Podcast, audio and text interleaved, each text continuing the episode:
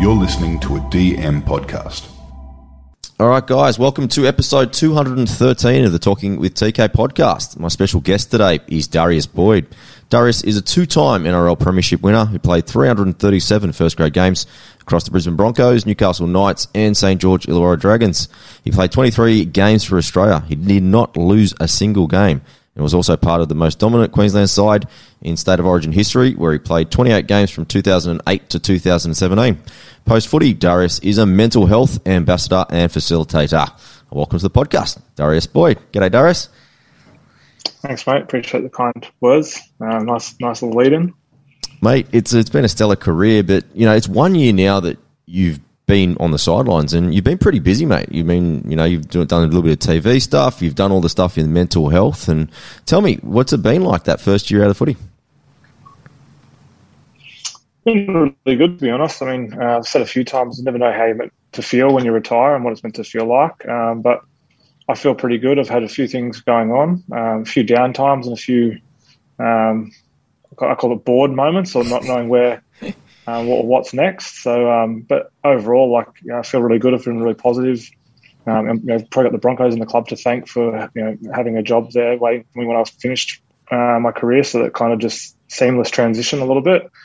Um, you know, go, go, to the same facility, see the same faces, yeah, um, do similar work. Just don't put the boots on on the weekends and uh, have the pressure and expectation of performing uh, and performance. So there's been pros and cons to retiring, but um, yeah, I've definitely enjoyed it so far, and um, and seeing how I can, I suppose, um, put my tasks and my um, so, so, strengths or weaknesses to whatever's next. Yeah, Darius, how did you find it? Because you know, in footy, you know, you've got your structure. They tell you where to be, what you're doing, and all that sort of stuff. How did you kind of find going away from that sort of structured life? Yeah, usually I've, I've spoken to a few guys that have retired and, and finished out of sports, and particularly rugby league, and most of the guys would say that's the camaraderie, the mateship, and being around a group of men you know, every day, five, six days, um, and then it just kind of falls off the radar. You go from being around everyone and, and seeing those same faces to kind of non-existent. You know, the, text messages start you know slowing up. You don't hear from people as much, and out of sight, out of mind type. But uh, like I said, for me, I'm lucky that uh, I'm doing a lot of work I'm doing now currently um, while I was playing, so that I feel like that um, the transition hasn't really changed too much and a lot hasn't dropped off. Um, as I said, I still see the same faces. I still go to the same place to work most days. I'm doing similar work, and although I'm not playing rugby league, I'm doing a little bit of coaching and a lot of work in the mental health space, which is what I was doing um, when I was playing. So it's very similar. So I think that's made the transition for me personally, um, you know, a lot more easier. Nice. We'll touch on that a little bit later in the show, but let's start again. You know, your journey take me back to being a young Darius Boyd and how that shaped who you are today.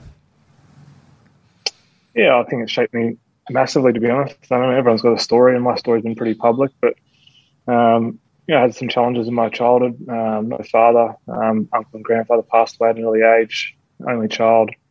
Uh, at 15, my mum was diagnosed with major depression, so um, I was jumping um, sofas and couches, living staying with uh, a friend, family friend for 12 months. Then I moved with my grandmother uh, for probably the last two years of high school.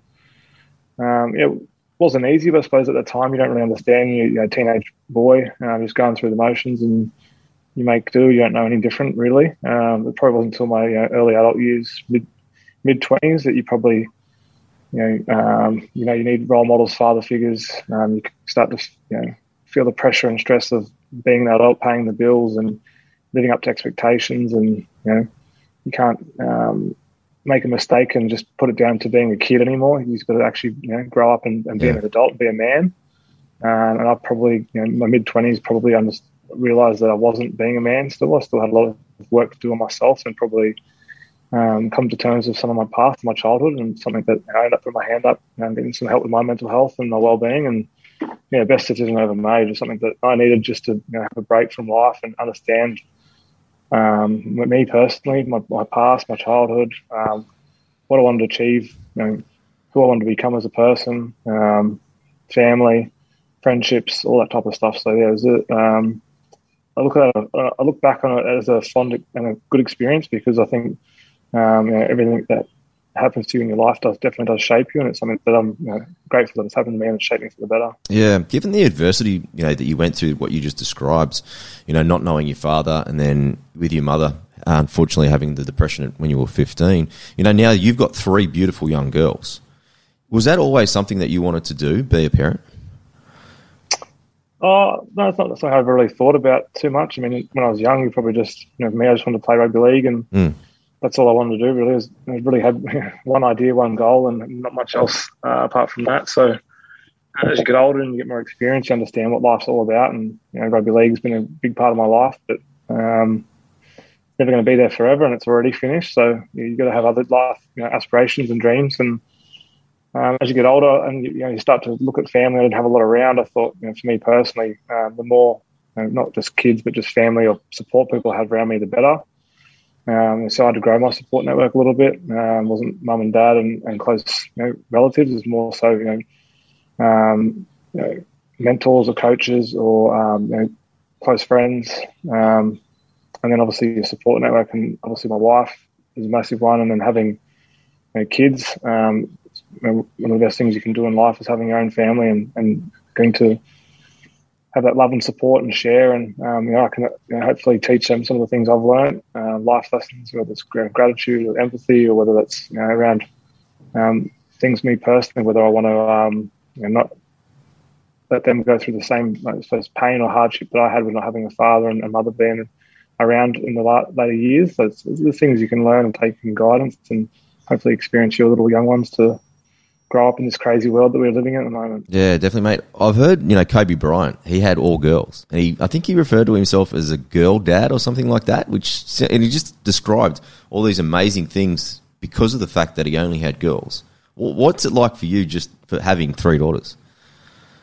Yeah, I really enjoy it. I think uh, when I first found out my wife was pregnant with our first, natural reaction as a bloke, I think you always say, I hope it's a boy. Yeah, yeah. Um, and now that I've got three girls, I'm, I'm really grateful to have three girls. I think um, you know, girls definitely soften um, men, and I think you, it brings out more emotions and um, the softer side in you. And I think it's definitely uh, helped me along my journey, just in who I want to be as a person, having daughters in particular.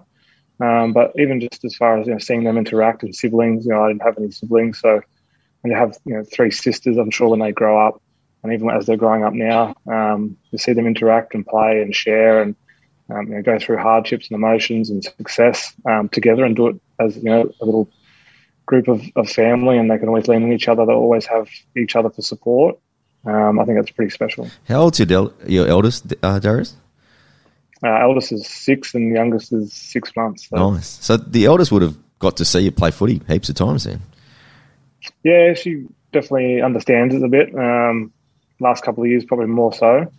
Um, more so, even I think just um, going to the game, she enjoys. You know, there's a couple other um, players that have their you know sons and daughters that they, she gets to see. Yeah. Um, obviously around it a lot. Still work at the club, so I'm, you know wearing all the you know training clothes or polos and all the Broncos emblems and stuff like that. And um, if people ask for a photo or they you know, someone wants to say good day, uh, I think she you know, why did they stop you, Dad? Or how many? You got so many friends, Dad. And I was like, no, they just watch the Broncos. They really like the Broncos. So I think she started to understand it slowly the last couple of years, but probably more so um, the last two or three years, and even the last twelve months now that I'm retired. Um, I think she's enjoying it and understanding more about you know football and television, and it's a bit of a strange world for a young kid, but uh, that's all she knows, really. Nah, that's very cool, man. Now, t- talk to me about a little about rugby league and when you first picked up the ball. How old were you? Uh, I was about six, I think. Uh, I played rugby union my first um, season. Okay. Um, would have been under sevens, I think, and um, was two hand touch around the waist, so I wasn't too keen on that. I wanted to play tackle, which um, I'm not sure why, because I was never the biggest kid. But um, I think everyone, you know, go, I go to schools and do some work at schools these days, and all they want to do, all they say is let's play tackle, let's play tackle. So, young kid, you all you want to do is tackle, and uh, that was my um, thing. I wanted to tackle, and rugby league was tackling, and maybe it was the next year, it was under eights. So I went to rugby league under eights, and Yep. yeah, I loved it and never looked back. And um, rest is history, I guess. Nice, because you grew up around the Gold Coast, right? Did you float between a few different clubs? Yeah, I was at the Gold Coast. Um, started off at the Parkwood Sharks. I was there from I think eights to elevens. Um, ran out of a team there. Went to Mudgeeraba Redbacks. 12s to 14s. Um, ran out of the team there as well. Um, just couldn't get numbers. So uh, I went to Burleigh Bears from 15s up until 18s, and then I moved to Brisbane after that. So yeah, a couple of different clubs. Um, it's always you know different age brackets. I think you start to you know kids drop off with girls and drinking and adolescence and other Yeah. things. So it's always hard to keep teams. But um, yeah, I got to move around a bit, which is probably you know, good for my personality too. As a young- As a young kid, I was pretty quiet and shy. It's probably good to mix up, move around teams, and probably get to you know, meet new people and um, take on new challenges. Yeah, were you always like a very disciplined kid with your training and your eating and all that sort of stuff? Uh, yes and no. I was very disciplined in certain ways, like on the field, training wise, um, you know, fitness, uh, wanting to give my best, um, hard work, you know, all those types of things. Um, but you know, diet, um, you know, stretching, um, all the little things that come with it, probably not so much. Especially when I first started um, in the NRL, I probably realised straight away that you know, going to the Broncos and being around you know, Darren Lockyer and you know, um, Shane Webcke and some of these kind of guys that um, with the amount of the prof- professionalism that they had, um, the standards they drove, was you know, pretty exceptional. And um, you know, I was someone that didn't mind KFC or you know, a pie or a custard tart or something. Um, so as you get older, I suppose you, you grow into that. You can, you know, when I was a kid playing my own age group, you can you can get away with that. But when you get to the highest level, you know, stretching, ice baths, massages, you know, preparation, sleep, you know, diet, all that stuff is really, really important to get that next five, ten percent out of yourself. Yeah, Darius, you went to Palm Beach Currumbin, and I've always heard really, really good things about your coach there, Rod Patterson. Can you tell us just a little bit about his influence on your career? Yeah, he was he was huge. He um, I went to Palm Beach halfway through year ten. I went to Robina High originally, and I got asked. Uh, John O'Keefe was uh, the sports excellence coordinator, I think, at the time. Uh, he asked me. To, I went to a, a, a rep trial, um, and he kind of asked me to jump across to Palm Beach, and I thought that was you know awesome opportunity to go somewhere where they you know practice and you know, rugby league's a subject basically, and a really good opportunity to give myself a good chance to further myself as a rugby league player. Um, yeah, so I went to Palm Beach. Rod Patterson was the coach. Um, heard good things about him from other you know, players, and he coached a couple of different um, Australian schoolboys teams, and eventually went on to coaching the um, Titans in the under twenties competition as well. Yep. Uh, but he was really similar to Wayne Bennett in his um, his personality, his makeup, you know, the way he cared about you know, the players or the kids at school. Um, you know, words of advice, words of wisdom. Um, he actually helped me uh, get to school most days. He got to organise another teacher, Steve Murphy, who's actually in the Parramatta Eels Yeah. organisation for the last probably 10 years now. Um, he used to drive me to school, pick me up from uh, block, a part on the highway in Mudgeeraba somewhere and drive me all the way down to um, Palm Beach because he was coming from Helensvale. Um, so he used to pick me up most days and, and drive me to school. So that was, yeah, Rob Patterson. He you know, helped organise that. He helped me get to school. He helped me um, get my first Broncos scholarship.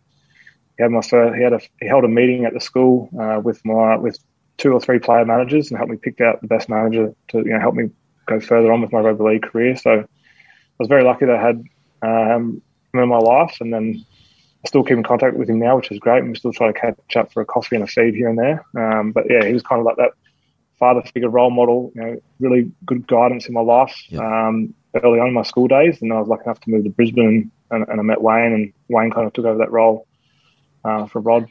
Yeah, nice, mate. In terms of, you know, you just mentioned picking out between three managers, especially for a young kid.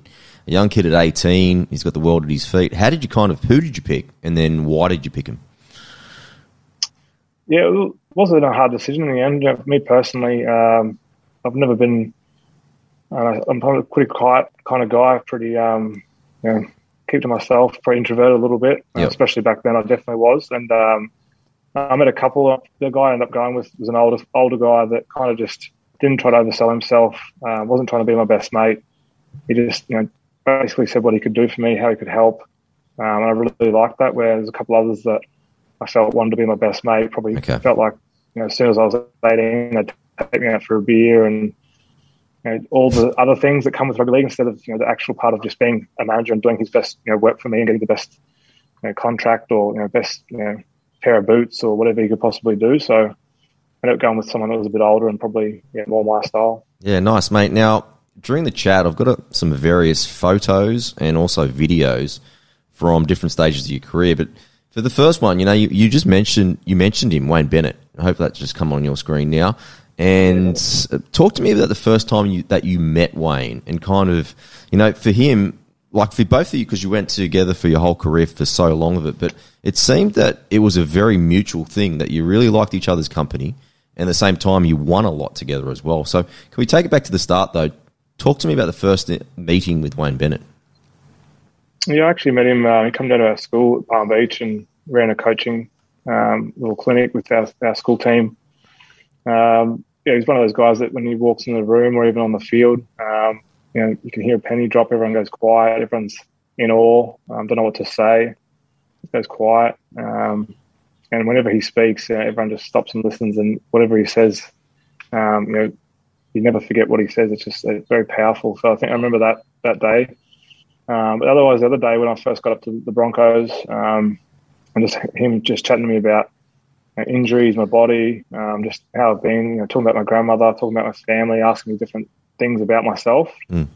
And I thought that was pretty impressive straight away that this um, guy with so much success and so much aura about him and been working at the best and, and, and ticked so many boxes at the highest level for such a long period of time, cared about this 18 year old kid from Gold Coast and about his family, um, his, his life, his injuries, where he's been, what he wants to achieve.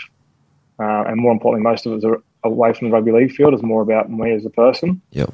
Uh, and that just says so much about Wayne and who he is and why he's been so successful for probably the last 35 to 40 years in coaching is because he just generally cares about the individual. Um, and he knows that you know, most players that come to any organisation or any club or any sporting team for that matter, they're obviously good at what they do. Um, they're obviously there because they're talented, but you know, talent only takes you so far. And the other side of the game, the mental side of it, the caring, uh, the culture, the leadership, you know, the environment, that's what really, really gets you to the next level and gets you playing at a high level. And I think he understands that better than most. Yeah, mate, you just mentioned an important person in your life, your nan. Talk to me a little bit about the impact that she's had on your life and kind of what that helped you instill in yourself moving forward.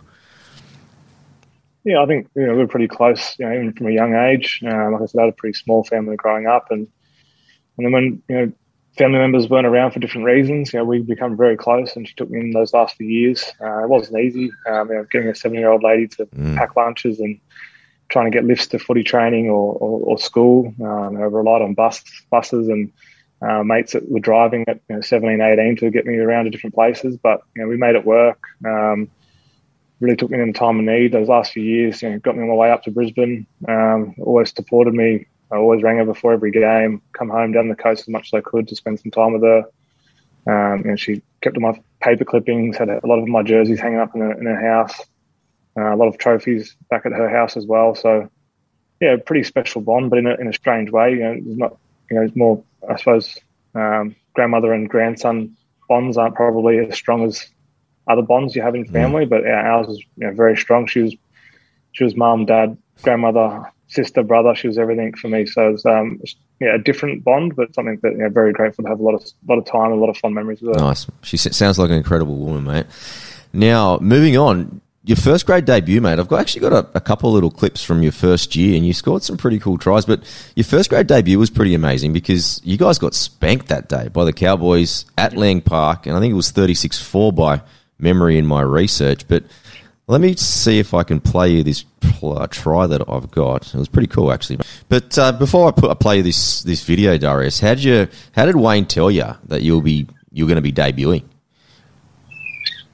Um, I can't even really remember to be honest, but I know that um, he left it like kind of late later in the week. I think he didn't want, um, and I think he's you know smart enough to know he didn't want too much emotions and um, I suppose know, family and just the whole week build up of it to get to a young kid's head um, or to you know, maybe overwrought the occasion. Um, I, I trained really hard in the off season. I worked really hard in um, the pre-season. I think you could see that. Um, but by no means did I probably um, outplay any other players in the position and on the wing that I was playing. There was a couple other guys there that played a lot of first grade that he probably could, could have put, put before myself. Um, but I think you just seen my work ethic um, from a young age. I probably um, you know, I was very disciplined um, as far as you know, controlling of the footy. Um, wouldn't make silly mistakes, uh, give away penalties. Uh, I was pretty smart in my thinking around rugby league. So I think he, you know, those are some of the characteristics that I know he he looks for, and I think I showed that at a young age, um, albeit you know young and inexperienced. I think he thought, you know, give me a crack and see what happens. And that's why I have a lot of respect and, and love and trust in Wayne as well, because you know he, he, gave me that opportunity. Um, he even gave me the opportunity to play in the grand final that season, which he probably could have picked a number of different players. Yep. Uh, he's always just shown, shown you know, faith and trust in me, and um, when someone does that, it's pretty special. And you always want to be able to repay that. So it's something that, um, yeah, very grateful to Wayne for what he's given me over the years on and off the field. All right, I found this video, mate. It's quite a bit of a cracker, actually.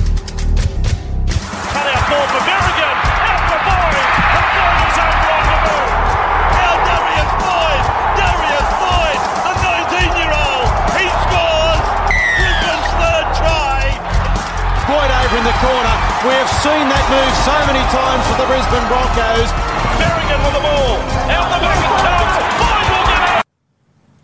Mate, you could find the trial line for a young bloke. You really could. Yeah, I don't know about that. I mean, like I said, that first year we won the comp, so pretty good team I was playing in. Darren Lockyer was passing the ball, Carmichael Hunt, Justin Hodges, Brent Tate. Um, I don't want to name them all because I'm, I'm missing so many, but I think we had uh, 13 or 14 rep players in a 17 man team. So it's um, pretty unfair when you think about that this day and age and salary caps and that. But yeah, to walk into a Broncos team, well, not walk in, but to be a part of that uh, in my first year, win a premiership with those kind of players, um, such a whirlwind experience. my dream was to play one game for the Broncos. So to get there, do that, and then you know, win a comp and then do everything else after that. Um, yeah, sometimes when you sit back and you think why me, or you think about you know, life and, and what it all means. Um, I'm very, yeah, very grateful and honoured to be able to achieve some of the things I was able to achieve. Mate, at training and, and meetings and everything, like the standards, like was everyone always early doing extras? What was the standards like back then in the Bronx?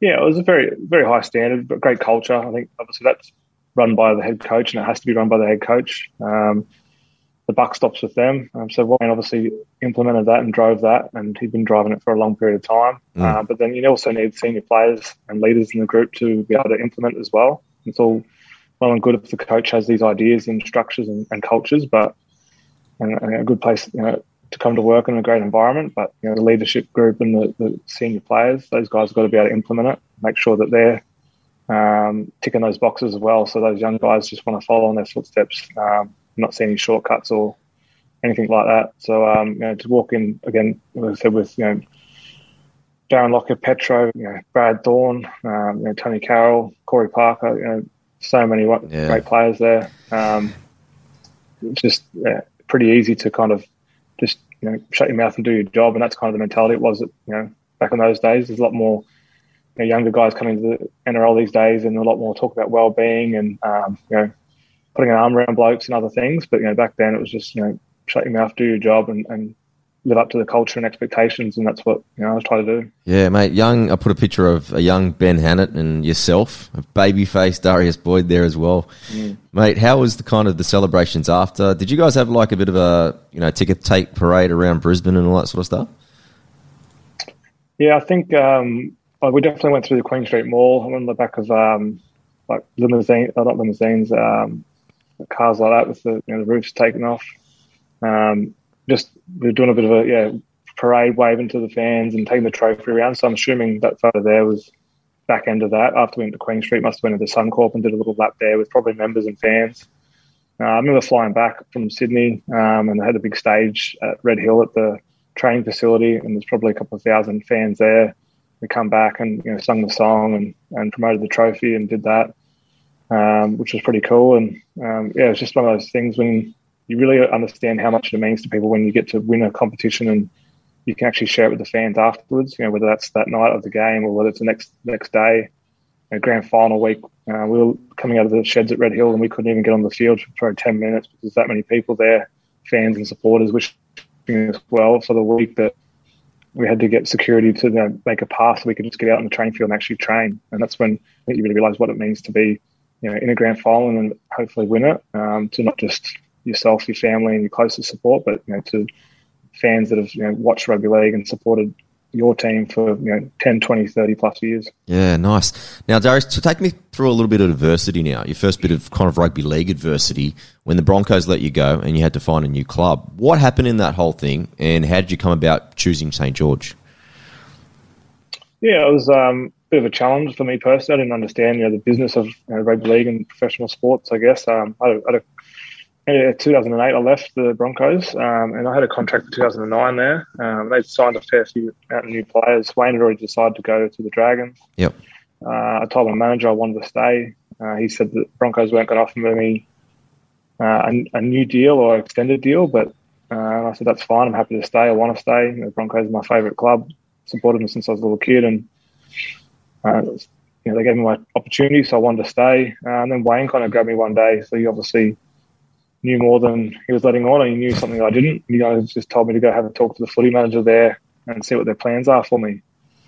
And so I went and did that. Um, and the footy manager at the time just said, "Yeah, look, you're, you're, playing good football. I just played state of origin that year." He said, um, "You've got a contract for next year, um, but we, we won't re-sign you after that. So you might as well leave now um, while you have the opportunity, while you're playing good football. You're injury free. You played state of origin because um, there won't be a you know, position here for you after 2009." Um, so it kind of left that meeting here very disappointed, and not really understanding how it all works, but kind of just you know, for me uh, I was big on trust. I was big on relationships, just because I hadn't had a lot of that in my childhood. Um, and we always in, in, life, I think we all want to feel wanted and appreciated mm-hmm. and respected. And I probably lost that feeling straight away. Um, not to be told you not wanted, even though I had a contract there. Um, so I think I went down and spoke back to spoke to Wayne. He kind of probably had a few tears in in my eyes. And he kind of just said, "You, you can come with me."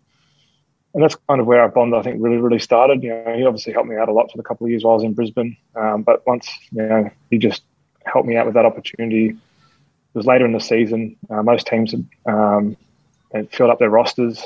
Sonny Bill left the Bulldogs late to go over France and play rugby union. Um, so an opportunity opened up there. That was kind of my only two options. Like I said, it was later in the season. Um, but I was always going to go with Wayne. I said I knew Wayne. He you know helped me out. He'd been helping me out for the last few years asked me to come. Um, I thought I could be a better player under him, but I thought I could also be a better person under him as well. Um, so it was an easy decision in the end, but at the same time, yeah, it was very disheartening, challenging, a bit of a struggle to leave Brisbane, uh, place I'd you know, been. I never really, I've been on a plane once or twice before, apart from footy games. I've never really been to Sydney too much. Yeah. But I moved all the way, you know, move away from my grandmother, move away from closest friends and family. Um, but at the end of the day, I've always I changed schools when I was 16, 15 to you know realise my dream, hopefully play NRL. Uh, so my mentality was always, you know, while I have a short span to play rugby league, I was always going to do whatever I could to you know, maximise that, and that happened to be with the opportunity with Wayne. Yeah. Now Billy Slater, there's no doubt that he is the goat in terms of fullback play, but when you arrived at the Dragons and you kind of changed the way all fullbacks played because you would sweep you would throw those cutout balls. Like your try assists were just through the roof. And your combination with Jamie Soward and Ben Hornby was a huge factor in the Dragons winning that premiership. But talk to me a little bit about the strategy because that was very, very new back then in terms of the fullback becoming a ball player. And you just adapted so well to it. Talk me through that. Yeah, I think I can really take credit. I think you know, I think Billy was doing a little bit of that, and other players have done in the past. But I think Carmichael Hunt was probably the first to really come in and, and, really start to do that sweeping, you know, three on two out the back. Um, he used to, he was great too. He used to take some of those younger fellas at the Broncos um, through some extra work and some mm. you know, ball playing, you know, centre wing, fullback work, um, quick hands, three on two drills, just the little things you do. So I learned a lot off him. Um, but originally, yeah, Wayne took me down to play centre at the Dragons. Um, Mark Gasnier went overseas, play rugby. Uh, so right centre position was open. Um, Wendell Sailor was still there, uh, which was cool. Uh, Wendell was a bit of my idol growing up. I told him that, so I got to play with him my last year. Um, he doesn't need any, any pump in his tyres, but I did it anyway, and he enjoyed it. But it was cool to play with Wendell. But you know, Wayne kind of said when we got there that you know, only two positions in the back line that were safe was you know, Wendell on one wing and Matt Cooper in the centres, and uh, everyone else was up for grabs. So I trained at centre and fullback uh, for the whole preseason. Uh, Brett Morris trained at fullback as well. Um, and I just think you know Wayne wanted that you know, sweeping, passing type fullback, and, and Carmichael missed a few games here in Brisbane, um, here and there in Brisbane. So I filled in a few times and did an okay job. And um, you know, Brett Morris is definitely a runner, and he's you know everyone knows how great Brett, Morris was as a player. Mm. Um, predominantly on the wing, um, and I think you know he's definitely a, when he played fullback, more of a supportive fullback role, um, and more of a you know try score up the middle type, where I think Wayne just wanted more of a guy that sweeps at the back and you know, more of a creating type second ball playing fullback. And I seem to take well and better to that, I suppose, game plan than what Brett Morris did. So uh, I ended up starting the year at fullback. Um, and, and Brett Morris played on the wing, and that's kind of how we finished up for the last couple of years there. Darius, I found this on YouTube the other day, and I remember being at this game. This was this was brilliant. With the ball. Oh, Keating, he's got him a beautiful ball. Martin oh, intercepted no. though by Boyd. Oh. Boyd turned him inside out. He's oh. over the 40. Oh. Put away everything because he's going down to touchdown at the Randwick end. Oh. 90 metres for Darius Boyd. I don't know where he's going, but he's going to score. How good, mate. Like, seriously, your your ability to read that, because you've done that a fair few times in your career as well. Like, talk to me a little bit about kind of the way you read defenses and things like that. Yeah, well, it's funny you say that. I got um, got crucified a couple of times in the late back end of my career because I tried it and didn't go, didn't come off. So it's one of those things that it goes both ways. Your last line defense, you, you have a you know, probably two or three second decision to make whether you're going to you know, hang back and let you know the rest of your guys kind of catch up and catch them from behind if it's a forward if they're slow um, if they're not do you rush them and try and make them make a decision they don't want to make do you try and fake the decision and pretend you're going for them and you really go for the intercept or knock the ball down so you've got you know three or four decisions to make in a really short space of time um, you know that one was just I just tried tried my luck you know, they had about five or six guys coming up. Ben Barba was on one side, so I know that he got the ball. We're going to score. Um, I tried my luck and it worked, and it, yeah, worked really well. It wasn't you know just to knock it down or just to stop it from scoring is is is, is a huge play, um, but to actually catch it and be able to run the other way and score. You know, that just you know you talk about big plays in, in, in games, um, and you know, I've been in plenty of games where a moment like that can really break a team. And you know, when you think back to that game that they scored there, they were coming home pretty strong. Um, but once I scored that try, it probably just broke the, their back, and that was game over for them. Yeah. Now, moving on, just wanted to talk to you about again. I found another clip, and I remember this quite well because it was publicised quite well. And this was about media. And I've, I've listened to you recently talk about how you had a negative relationship with the media. I'll just play you this clip, and then we can kind of just move on from it from there. It's the Broncos, mate. Excited about uh, facing the old mates? Yeah, can't wait. That excited? Yep. You watched him play last week? No, I didn't. Now, Darius, I know that you didn't have. I know that you don't. You don't have social media. You're a very private person. And a recent podcast that you had, you talked about you googling yourself and actually blacklisting some journalists that said bad things about you. Can we talk about like your relationship with them back then? Yeah, it was just something that, um, like I said, probably a bit of a prickly character in certain ways, probably from my childhood, and just I had certain dealings with media around being on a media ban and trying to talk to you or you know, chuck a little you know, mic in your face and pretending they didn't know you were on a media ban. Wayne puts or used to put you know first year rookies on media bans. So my yeah. whole first year I didn't speak to anyone, um, and I had one journo come to me after a game, you know. Chat, chat, hey, man, that was awesome, great game. You had a win, blah, blah, blah. I was like, yeah, it was awesome. I just thought he was talk, chatting to me like a mate. And then kind of looked down. There's this little, you know, recording device going. I was, I was like, "Oh, you're not recording, are you?" He's like, "He's like, yeah, yeah, yeah." I was like, "Oh, I'm not allowed to do media." "Oh, that's right. Sorry, mate." Yeah. I was like, uh, "Yeah." You know, it just, you know, then my grandma you know, was my only family member I was in contact with for a long period of time. I cut ties with my mum for about eight years. Um, so they, you know, um, media would start to ring um, my grandmother, when I was first deciding whether I was going to go leave Brisbane and go to the Dragons, I'd ring her up and try and get it, like something out of her. Um, then I remember reading in the paper that they said I was down um, visiting Wollongong when I was actually in Origin camp. Like just all these little things that weren't quite true. And for me, I'm just someone that's been burnt so much that I'd take me a long time to really let people in and trust them.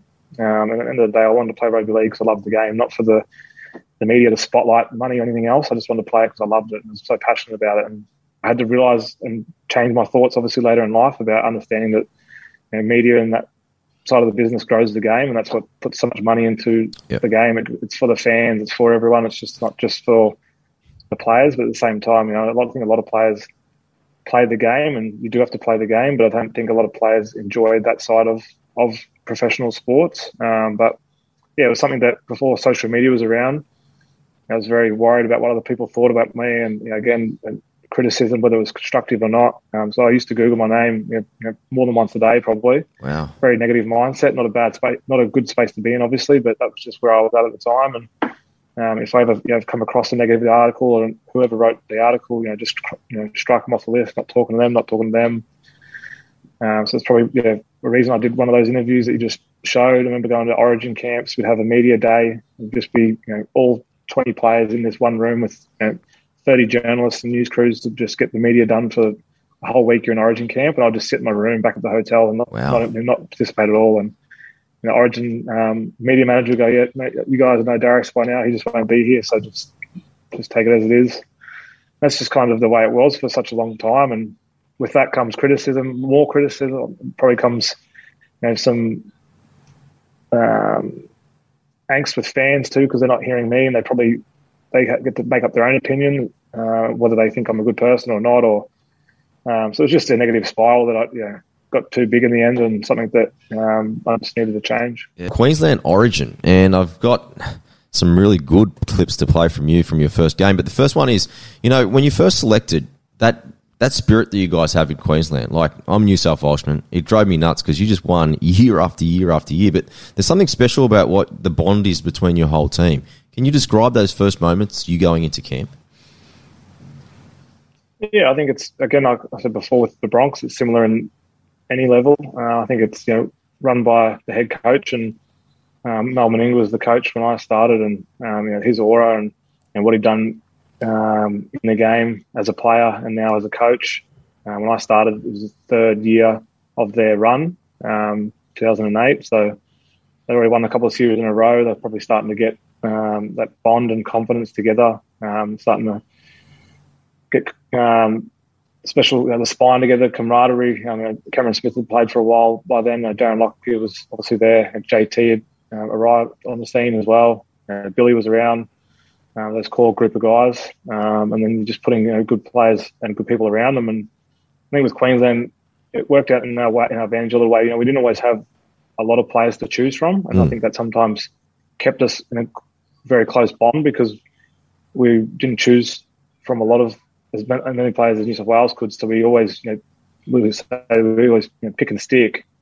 Um, but that mentality, I suppose, you know, gave us a bond that you know you just wanted to work hard for your mate and never let each other down because um, it, it was a privilege and honour to always wear that jersey, and you always felt like you could um, trust in, in the jersey and be respected that your job would be good enough to get it done and you'd be there again. Where sometimes I think sometimes New South Wales, you lose one game, you can look over your shoulder, you, you're gone and you pick the next bloke. And sometimes you know, looking over your shoulder and not going into a game with, you know, whether you have a bad game or not, in which we all do, no one's perfect, that you'll be there next week and you have you can make amends. And I hmm. think we, we had that mentality. We kind of knew that you can have a bad game, it's all right because you know, it's it's one bad game, but you won't you won't let it happen again. When sometimes I think you know other teams or different coaches, and you have different players you can choose, or kind of you know short term thinking, you kind of just you know pick someone and go next next next on the rank kind of thing. So yeah, but this that bond I think comes like I said, it comes from Mel. Um, senior players, Darren Lockyer, Petro, Steve Price was there um, when I back at the start of my Origin career, back end of his. Um, just some leaders in the group that run run that, and then it's just an amazing experience as far as you know, the build up from the media, the build up from fans. You know, the whole competition kind of stops in the NRL. Uh, everyone's talking about Origin. Um, you know, fans, uh, your, your family, um, you know, ticketing, just the way it's just done. It's next level. You know, when you first play NRL, you think that you get looked after as an NRL player and you get you know, free stuff and massages and all these cool things when you're a young kid, and then you go to you play Origin, and then it just goes up again. It's, boxes of you know night clothes and other gear. You get more you know Origin jerseys, you get tickets, you get rooms for your family to come and stay. There's all these they're little things, but it's just all these extras. You're just made to feel like whatever you need to get the job done is, is necessary and possible. And uh, everyone there has, have, has the common goal just to look after you and make sure that when it comes to game day, you have no other distractions or pressure other than just to play your best football. And, and Mel drove it, the senior players drove it, and everyone around it. It's just a you know, special time in, of the year. Nice. Now, mate, I've got some more highlights, and I just want to talk to you about this incredible combination that you had. times in his most recent Origin matches. Said earlier, wearing the headgear tonight. Quickly across the line, Harrison on. Inglis with the fend, the big fend from Inglis. Steps over the 40, over the 30, draws the last line, and Darius Boyd will go all the way. Queensland get the first try of the night. on the bench in this game. He's a chance for Queensland men. Inglis is sprinting inside the 30. He's got the fullback to beat. Darius Boyd, he will get a double on debut. Mate, old Quinny didn't miss you there at the end. He, he got you a good one in that last try. But, mate, that combination you had with Greg Inglis, one of the greatest left edge combinations of all time. But his ability, like those two balls that he gave you at the last minute to pass left, that no, I don't think anyone else could do it. Like, talk to me through that combination you had with Greg. Yeah, I've um, probably had a bit of criticism over the years in that space too, because as you just showed, I didn't really do much to catch a ball and dive over. But um, yeah, very lucky to play on the end of that back line. You know, G- GI and, and, and JT inside me for 10 years, basically. Um, so, pr- two probably immortals of the game to have them inside you and run on the back of them, um, it makes my job a lot easier. Um, but yeah, like I said, GI is a special athlete. You, you could he was fast. It's hard enough to you know, catch him. Uh, he's a big guy. He could, as you see in that first clip, he pushed two guys around like they were playing. He's playing under 12. Uh, and then the skill level, you know, to play. He played a number of positions at, at club level. He won a grand final at five eight. He won a grand final at fullback. He played for his country in the centres. Um, and to look right and pass left, you know, that's it's very skillful. Um, and someone that's got um, that his speed and his strength. Most people those type of athletes don't really have the skill level to be able to do that because they've never needed to do it. Uh, but Gio had it all, and you know, it's, it's sad that his um, career ended probably a little early with with injuries and so on. But um, yeah, he's a special player and great to play outside of. Yeah, mate. You know, you talked about the group being together for so long. In terms of you guys clicking and knowing what each other does on the field, how how long did that all take to kind of come in sync? Uh, it's a good question. I think you know we were lucky that, like I said, the pick and stick mentality really helped, and our, our spine was very you know, set. And when you talk about spine, it's you know, numbers seven, six, nine, and one. And um, you know when you know, there's Darren Lockyer and, and, JT in the halves, Cameron Smith um, was hooker, and, and, Billy was fullback. You know, Carmichael played a few games there at fullback as well in the early days. Um, but you know when and when Darren Lockyer left, like Cooper Cronk come on, and Mm. we all know how good Cooper Cronk is and was. So um, we didn't really miss a beat. So I mean, it's, you have those four guys. They're four of the best players to you know, ever lace up a boot, playing in those positions in the key positions of rugby league. Then you, you're always going to be successful. You're always going to you know, be in a, in a game. You're never going to be out of it. So to have those four guys, you know, basically, like I said, running the show, being around. You know, a lot of times in camp, you know, Mel was great at this as well, but it wasn't about running us ragged. It wasn't about doing fitness. It wasn't about invent, reinventing the wheel. It was literally about rest and reco- recovery. Mm. We've already been playing probably 10 rounds of the season. Guys are coming in a bit banged up, a bit injured. Um, Origin is usually 10 days. So one thing I loved about Origin the most was that I felt more recovered and more refreshed by the time the Origin game come around because we do walkthroughs in plays. We walk through a few things. Might get a team sheet of just to remind ourselves about certain plays. Uh, we'd run the same plays. We might tweak them a little bit. Um, we, we, were, we, were, able to do that because we pick and stick the same team. We had the same four guys basically playing in the spine who call the shots, who talk the team around the park. And then Mel would make sure that we were rested, we were covered, so we were ready to put our best foot forward on those Wednesday nights. And it was a really good recipe that really worked well for a long period of time. Nice. Now, Darius, I'm going to take you a little bit away from footy, and if you're comfortable enough about speaking this, that'd be fantastic. But if not, that's cool as well. You know, you checked yourself into a mental health clinic in at I think you were 27 at the time. Like, just from listening to a lot of people speak about mental health, like it does seem that it, it is very, very difficult to make the first step to get help. Kind of, how did you take yourself on that journey? And that was very brave to do that. Can we can we talk about that if that's cool with you? Mm, yeah, no, I'm more happy to talk about it. Something I enjoy talking about now. It's really, I look back as a great experience. I wish I did it when I was 17, not 27, Mm. but um, you know, got to where I got to. I'm glad I did it when I did, and um, you know, could, have never, never made that opportunity, uh, made that made that decision or taken that opportunity. Um, but yeah, for me, um, know, I knew I was probably a different character. Is probably the best way to put it. Some people would say arrogant or shy, quiet, or disrespectful. You could say whatever it was, whatever you thought it was. But for me personally, I just had a really closed mindset. probably pretty negative one as well. Like I said, I'd strike anyone off the list that I felt did wrong or criticised me. Um, I didn't want to meet new people. I didn't trust people easily. Didn't want to let people into my life. wanted to be very private, and that's a very negative way of thinking. But that, that was just me and where I was at the time. Um, it was when I went to Newcastle. I started to have some bigger struggles and really understanding. I was probably going through some tough times. Um, you know, rugby league was my life. It was number one. Everything else was number two, and that's the way it was since I was a little kid. Probably because of my childhood and um, that was great in the early years. Won a comp with the Broncos, won a comp with the Dragons. So majority of the time, life was good because football was good. Uh, Newcastle, you know, wasn't going to plan. Uh, we weren't as successful as I would like us to be. I wasn't playing as well as I would would have liked to. Uh, that comes with criticism, stress, and pressure, and then my life started to fall around apart around it. So uh, my wife was originally the one that said, "Look, I think you need to go to see someone. You need to talk to someone. This is not normal. You're not in a good headspace." Uh, so I was seeing a psychologist for probably two years um, prior to checking myself into the mental health facility. Hmm. Uh, but because my wife was the one that kind of not pushed me, but um, expressed that desire or need, uh, it wasn't coming from within. So you, I've always said you've got to want it for yourself. You can go to a mental health facility, you can go get you know help and, and whatever you need, but you've got to want it and you've got to be able to action it too. And for me, I was I was going. I wasn't obviously going enough, but, but I probably was going for the wrong reasons, thinking, you know, what's wrong with me? Why does she make me do this? What's, you know, why am I, am I not good enough? Instead of actually going, I need to make a change. Mm. Uh, I need to be better. I need to learn. I need to grow.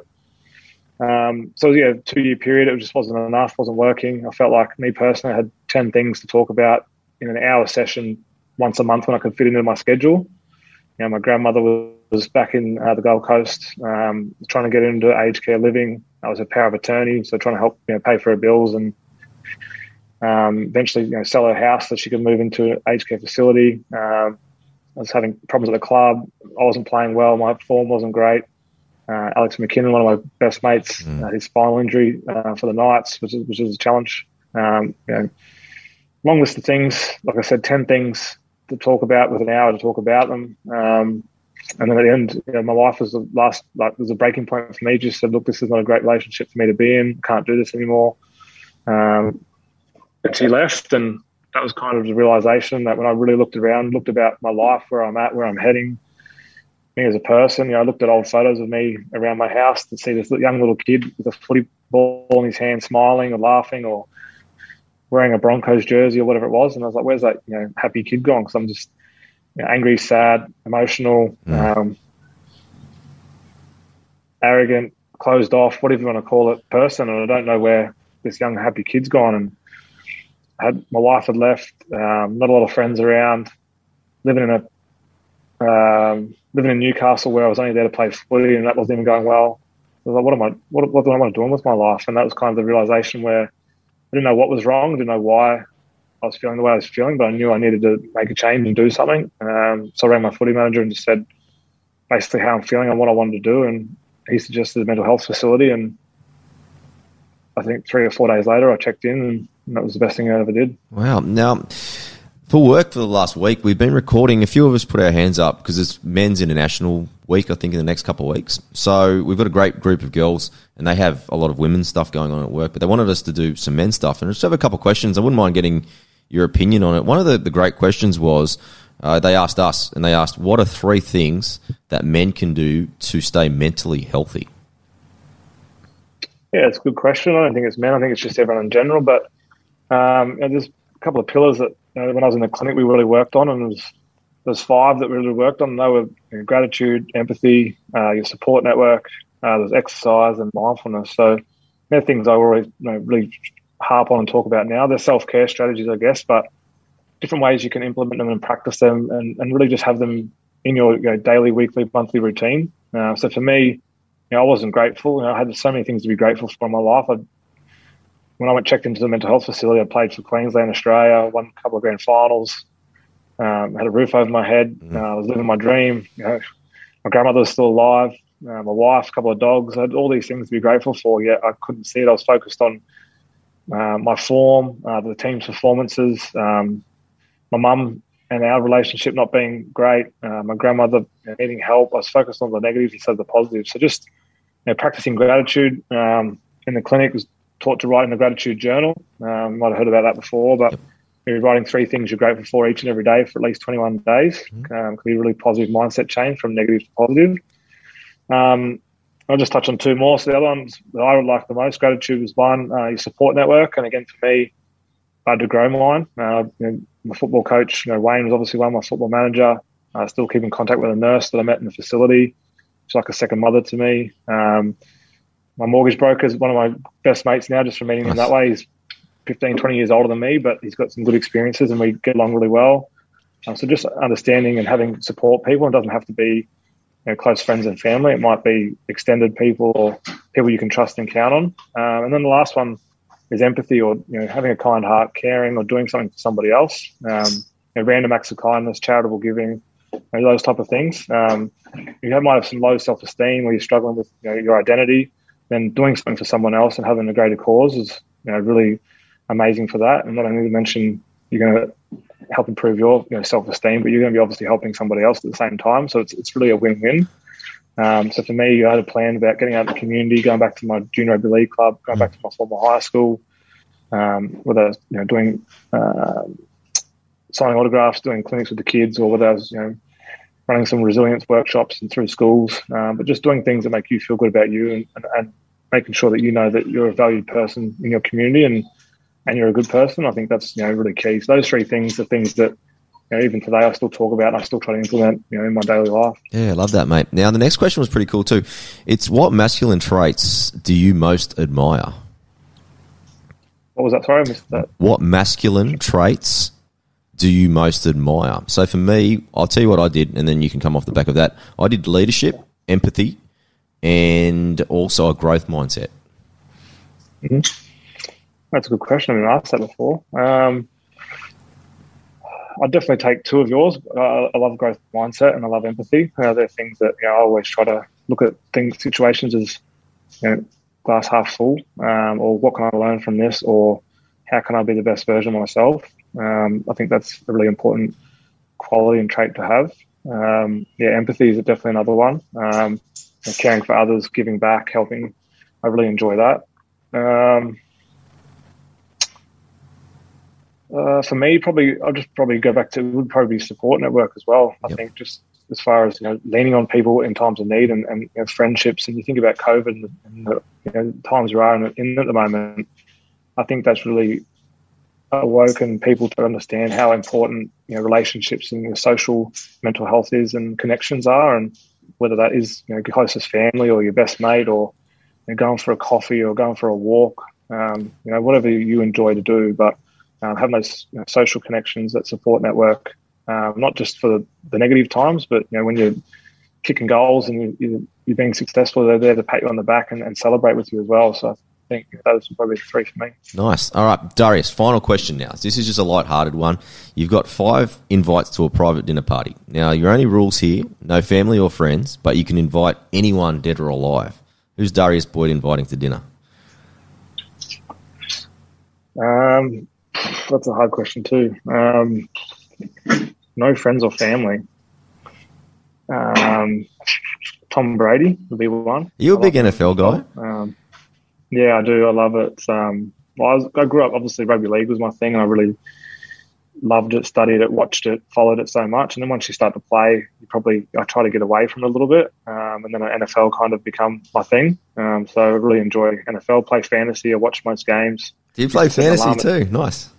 Yeah, I used to set an alarm at 2.55 to make sure my team at 3 a.m. every morning was solid and set. And, and if I was awake, I could stay up and watch a couple of games. Who do you who do you Um, so support, yeah, Tom mate? Brady's. Uh, I'm not so much teams, probably players. I used to. I've been. I've seen um, Seattle Seahawks play Yep. uh, in San Francisco. I used to like. I still like Seattle. Russell Wilson's gun player, and I enjoy Yeah. watching them. Uh, Pittsburgh Steelers. I've always liked them as well. Um, and then now I'm probably bandwagon following Tampa Bay for Tom Brady. So, um, but yeah, so Tom Brady would be one. Um, probably Will Smith. I think he's pretty cool and very um, motivational as far as obviously what he's done as an actor, but some of these you know speeches and the things he says and does, I think is pretty uh, amazing. Probably Dwayne Johnson, The Rock, as well. Again, very similar, uh, inspirational. Um, some of the things he's been able to achieve in different aspects of his life, whether it was being a college you know, NFL player to um, a wrestler at the highest level, and now probably the highest paid actor in, in the world at the moment. Um, five, I'm struggling. Oh, I said again, probably you know, Michael Jordan, Yeah. probably just an easy one, but um, someone again at the highest highs, um, someone that's you know one of the richest sporting athletes to ever play the game. That's been more he's earned more out of his you know brand than what he's earned from um, you know, playing basketball, and so he's obviously you know smart businessman, entrepreneur as well. Um, and I'll probably have to throw a woman in there for sure. So probably say again sport related, but uh, Serena Williams. Nice. Yeah. Because again, highest of highs. Um, I want to see her win one more um, championship. I think she will equal Margaret Court's Grand Slam record if she wins one more, um, and also she'll she'll be doing it after she's had her first baby too. So she hasn't won one since she's had a baby. Um, so you know, I'd love her to see her win one more Grand Slam, equal the record, and be able to do it after having a baby. That would be pretty special. How good is it to see like the older, the athletes older? Like Brady's forty five. I think Serena's going on late thirties, forties now. Like to see them continue to Yeah, dominate and just do it and just give it to these youngsters that are like 18, 19 years old at some in some situations. Like it's amazing. Yeah, I think even one I left out, I, I really love is I love Roger Federer as well. I think Yeah. what he's done in tennis such a long period of time. He's, you know, in my opinion, he's the greatest tennis. Um, but yeah, I think a lot of those people that I just spoke about uh, as well, they're probably, uh, I don't know them personally, obviously, but just you get the vibe that they're better, just as good, if not better, people off the field than they are on the sporting pitch. And I think that's what says a lot about you know, certain people, and or you know, whether it's movie stars or athletes or whoever you're talking about, is that you know, they're obviously good in their profession, their field, uh, but mostly those ones that are the best of the best usually are probably just as good, if not better, people off of it. I think that says a lot about you know, that the person's character and their makeup and uh, the person they are. Yeah, well said, mate. Well, thank you so much for coming on the show. Thanks for sharing all the stories. Some really valuable advice when it comes to mental health as well. And I wish you all the best. I know you got your SAS stuff coming up and all the mental health stuff that you're going on. So all the best of luck for the rest of the year, mate. And great to connect. And hopefully we can do it again sometime. Sounds good, mate. Appreciate having me on. Cheers.